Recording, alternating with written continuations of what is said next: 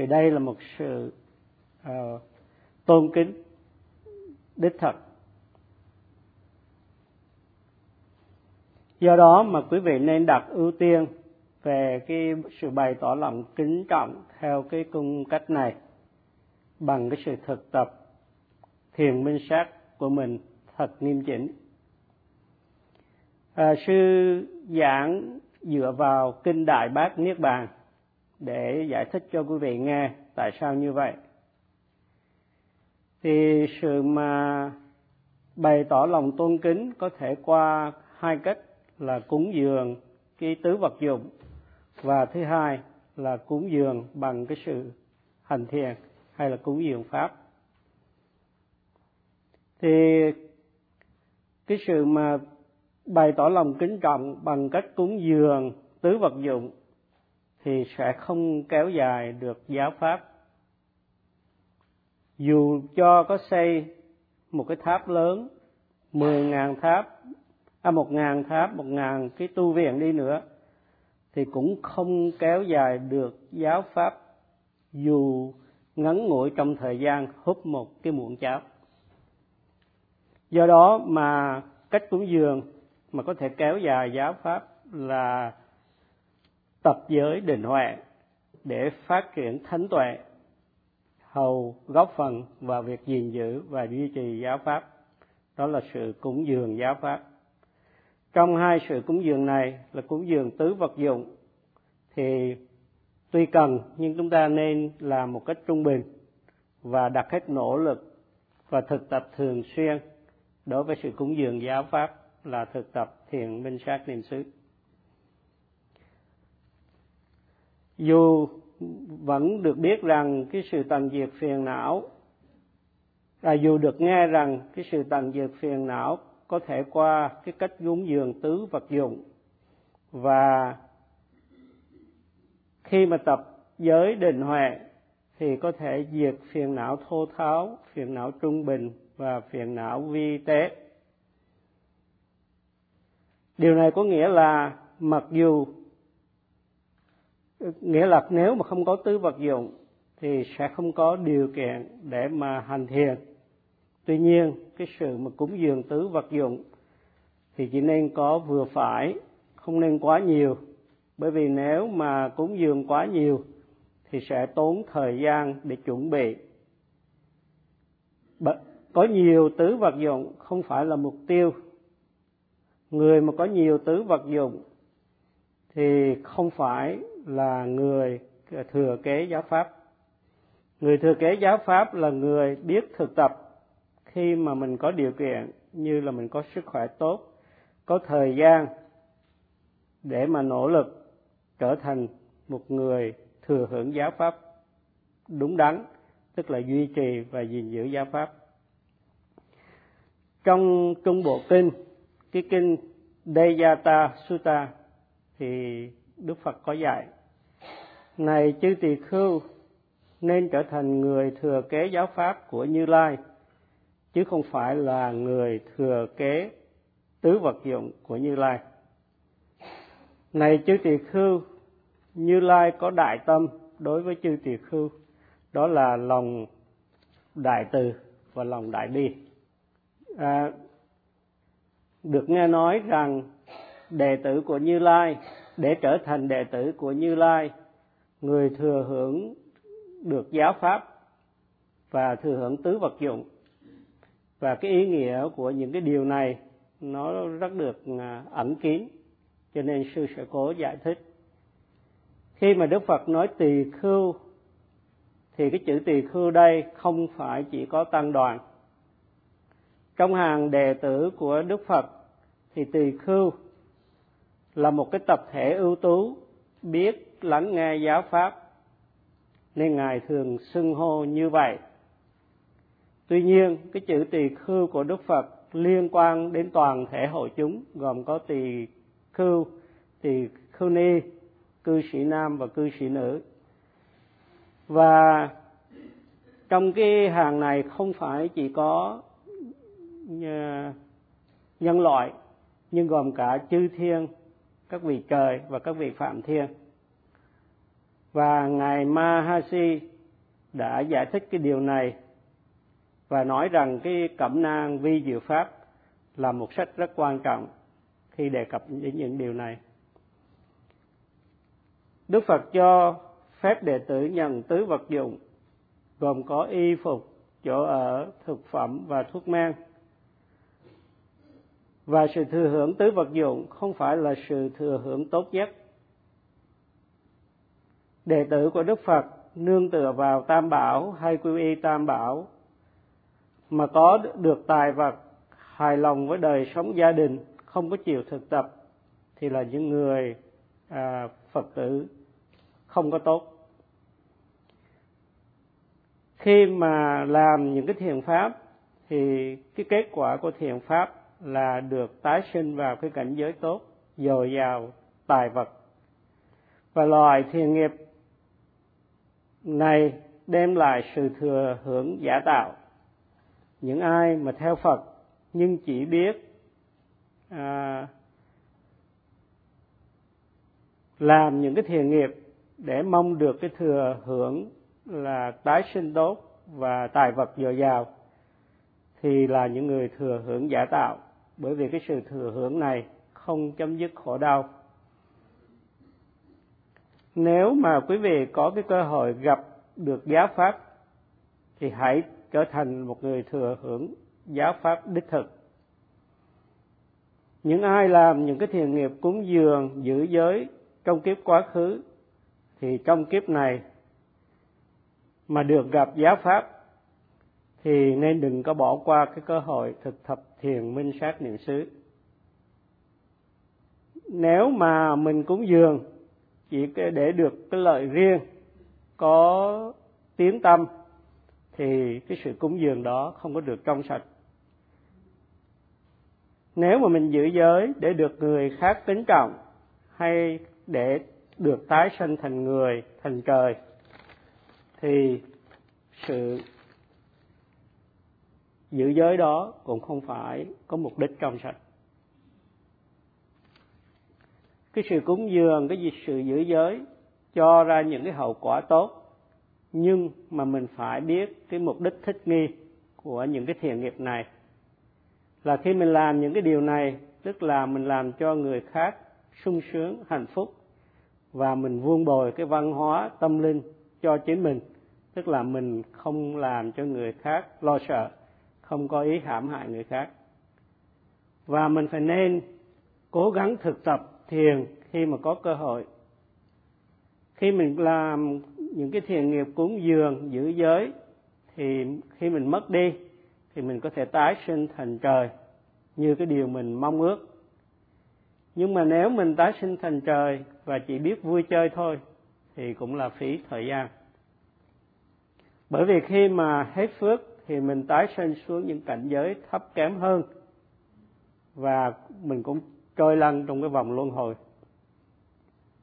Làm những cái thiền nghiệp mà chỉ mong được tài vật dồi dào, danh tiếng, thì mình sẽ vẫn còn chịu tái sinh và chịu khổ bởi già, bệnh, chết, mặc dù mình không muốn như vậy.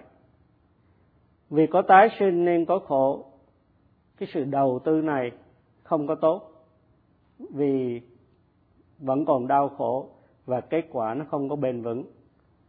Khi mình tái sinh mà gặp một vị thầy xấu, bạn bè không tốt, thì mình có thể làm những cái bất thiện nghiệp và mình sẽ lãnh những cái hậu quả rất là tai hại. Để được một cái loài hạnh phúc, bảo đảm những cái lời lạc, bền vững, thì quý vị nên hành thiền minh sát niệm xứ một cách viên mãn hay là ít ra cũng đạt được cái tầng thánh nhập lưu thì sẽ không còn bị tái sinh vào những cái khổ cảnh và không còn bị à, hạ thấp cái phẩm giá của mình. Và đây chính là sự thừa kế giáo pháp một cách đích thực hay sự cúng dường một cách đích thực.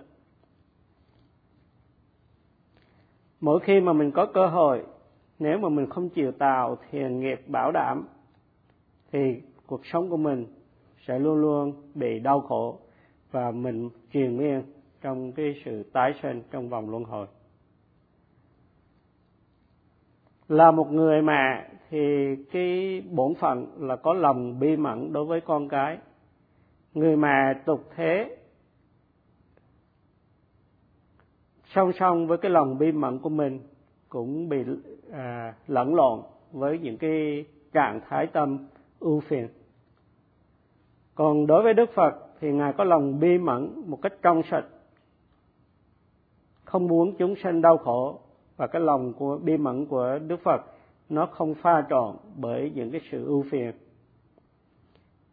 Đức phật không muốn chúng sanh khổ đau cho nên cái lòng thương của ngài hoàn toàn trong sạch và cái sự cái lòng thương mà to lớn đối với chúng sanh luôn luôn muốn chúng sanh được khỏi bị đau khổ chính là cái lòng đại bi của ngài. Một người không nên hài lòng với sự thừa hưởng à, tứ vật dụng hay là thừa hưởng vật chất nhưng là hãy là người thừa hưởng đạo quả và niết bàn. Vì đây là sự thừa hưởng hay là sự thừa kế đích thực? Không thể có sự thừa hưởng này nếu mà quý vị không có thực hành. Đối với những ai mà muốn chứng ngộ niết bàn để đạt đạo quả, thì người đó phải vuông bồi giới, định và huệ qua sự thực tập thiền minh sát niệm xứ. Và đây là sự thừa hưởng giáo pháp thật sự. Cúng dường giữ giới mà nhằm vào cái mục đích là đạt niết bàn trong cái kiếp tới, cũng không phải là sự thừa hưởng thật sự. Cái sự thừa hưởng thật sự là phải đi kèm với sự thực tập thiền minh sát song song với sự cúng dường và giữ giới ngay trong kiếp này. Trong hai sự thừa hưởng thì tức là sự cúng dường sự thừa hưởng tứ vật dụng và sự thừa hưởng đạt được đạo, quả và chứng ngộ niết bàn, thì sự thừa hưởng thật sự là thừa, là sự thừa hưởng thứ hai. Trong, ngay trong kiếp sống này, quý vị phải tập giới định và huệ để chứng đạt được chứng ngộ niết bàn và đạt được đạo và quả. Vì đây chính là sự thừa kế đích thực quý vị biết nguyên nhân kế cận để cho đạt được đạo quả và chứng ngộ niết bàn chính là sự thực tập thiền minh sáng niệm xứ. Tập thiền minh sáng niệm xứ chính là cái cách phát triển giới định huệ. Và một khi mà hoàn thành giới định huệ một cách viên mãn, thì người mà thực hành chính là người thừa hưởng thật sự giáo pháp. Đức phật muốn chúng sanh thực tập thiền minh sát niệm xứ để đạt được đạo tuệ và quả tuệ và chứng ngộ niết bàn. Sư giảng ngắn gọn về cái điều này để cho quý vị rõ. Thì dưới thời đức phật, có đại đức tên là putila, chỉ dùng thời gian cho cái pháp học mà thôi ngài là một người rất là thông thái về pháp học và có 16 đệ tử. Mỗi ngày, ngài dạy 16 lần và ngài dạy pháp học bằng pháp thoại. Khi biết cái vị cái vị đại đức này chỉ nhấn mạnh đến pháp học, đức phật nói rằng dạy pháp học, dạy kinh điển không phải là tinh túy của những gì như lai dạy phải thực tập thì mới thấu hiểu được những cái cốt tủy của giáo pháp của như lai. Thì nghe lời phật của trách như vậy khi đại đức Putila liền à, nỗ lực thực tập. Tuy nhiên ngài phải tìm một cái vị thầy để dạy ngài cái phương pháp hành thiền. Vì vốn là một cái người ngã mạn tự hào đối với cái pháp học cao của mình. Nên ngài đi từ vị tăng này đến vị tăng kia để cầu thầy mà dạy cho mình cái phương pháp hành thiền. Nhưng mà không có ai nhận vì cái sự ngã mạn của ngài trước đây. Cuối cùng thì chỉ còn một cái vị sa di bảy tuổi, nhưng mà đã đắc cái thánh quả a la hán và cái việc này nhận dạy ngài về cái pháp hành thì ngài mới cung kính đảnh lễ cái vị sa di này. Và cái vị sa di này dạy ngài cái phương pháp hành thiền, minh sáng niệm xứ. Ngài nỗ lực thực tập và trong một thời gian ngắn, ngài trở thành một vị a la hán do đó mà đời sống tu hành thì cần phải thực tập thiền. Khi về đức phật dùng cái danh từ duja, có nghĩa là vô dụng để mà của trách ngài đại đức Putila với cái ý muốn là sách tấn cái vị đại đức này cần phải nghĩ đến hành thiền. Thì ờ, quý vị sẽ thấy là Đức Phật dùng một cái danh từ rất nặng như vậy để mà thức tỉnh cái vị ờ, đại đức đối với pháp hành thiền minh sát niệm xứ. Và Đức Phật cũng có một cái ý muốn rất là vĩ đại đối với chúng sanh. Đức Phật không hài lòng nếu một người thực hành thiền mà chỉ đạt thánh quả nhập lưu không mà thôi, tức là tầng thánh thứ nhất, tầng giác ngộ thứ nhất. Ngài chỉ hài lòng nếu một người thực hành thiền và đạt thánh quả A La Hán không còn khổ đau, Ngài chỉ hài lòng với cái tầng thánh đó mà thôi. Thì trong kinh lời vàng Ngài có dạy này chư tỳ khưu, nếu không thành a la hán thì không nên mãn nguyện với giới hạnh và cái sự thực hành đầu đà của mình. Giới là tránh không làm những gì cần nên tránh, và đó là giới luật của chư tăng. Hành đầu đà thì không có hại khi hành, nhưng nếu chỉ hành mà không thành đạt được quả vị a la hán thì cũng không là hoàn mãn mục đích phạm hạnh của mình. Và cũng không nên hài lòng nếu thuộc nằm lòng tam tạng kinh điển và dạy kinh điển ờ, mà không có sự thực hành. Không nên mãn nguyện nếu đạt tám cái tầng thiền vắng lặng. Nếu mục đích chỉ có vậy thôi thì cũng chỉ lãng phí thời gian do đó mà đến đây quý vị có thể thấy được cái ý muốn của phật thật là vĩ đại như thế nào. Không nên hài lòng khi ẩn cư một nơi thanh vắng. Hạnh phúc thoát ly xa ngoài tầm với của cư sĩ. Hạnh phúc thoát ly thì xa ra ngoài cái tầm với của những cái cư sĩ nào mà dày đặc vô minh ngay cả đạt cái đào tuệ, quả tuệ, bất lai, tức là cái tầng thánh thứ ba, giác ngộ thứ ba, có thể nhập những cơn đại định cũng không nên hài lòng. Những lời dạy này của đức phật cho những cái vị tăng đã hài lòng với những cái trường hợp trên. Có những vị tăng có giới luật trong sạch và mãn nguyện, nghĩ rằng vì nhờ giới luật trong sạch mình có thể thành a la hán tức khắc. Thì do đó phật không muốn họ mãn nguyện nên đã dạy như vậy. Có những vị tỳ khưu giỏi pháp học tin là với pháp học à, thông thái của mình mình có thể trở thành a la hán một cách dễ dàng. Cho nên ngài mới dạy như vậy. Có những vị đắc các tầng thiền vắng lặng, mãn nguyện, nghĩ mình có thể giác ngộ bằng thánh a la hán bất cứ lúc nào. Nên phật cũng đã dạy như trên. Có những vị ẩn cư nơi thanh vắng, xa cách phố thị, nghĩ mình có thể thành a la hán một cách nhanh chóng, dễ dàng, thì đức phật vì những vị này mà đợi, đã dạy như trên. Những cái sự suy nghĩ của những cái vị tăng trong cái tăng đoàn của đức phật như đã được trích dẫn là những cái sự suy nghĩ không có đúng.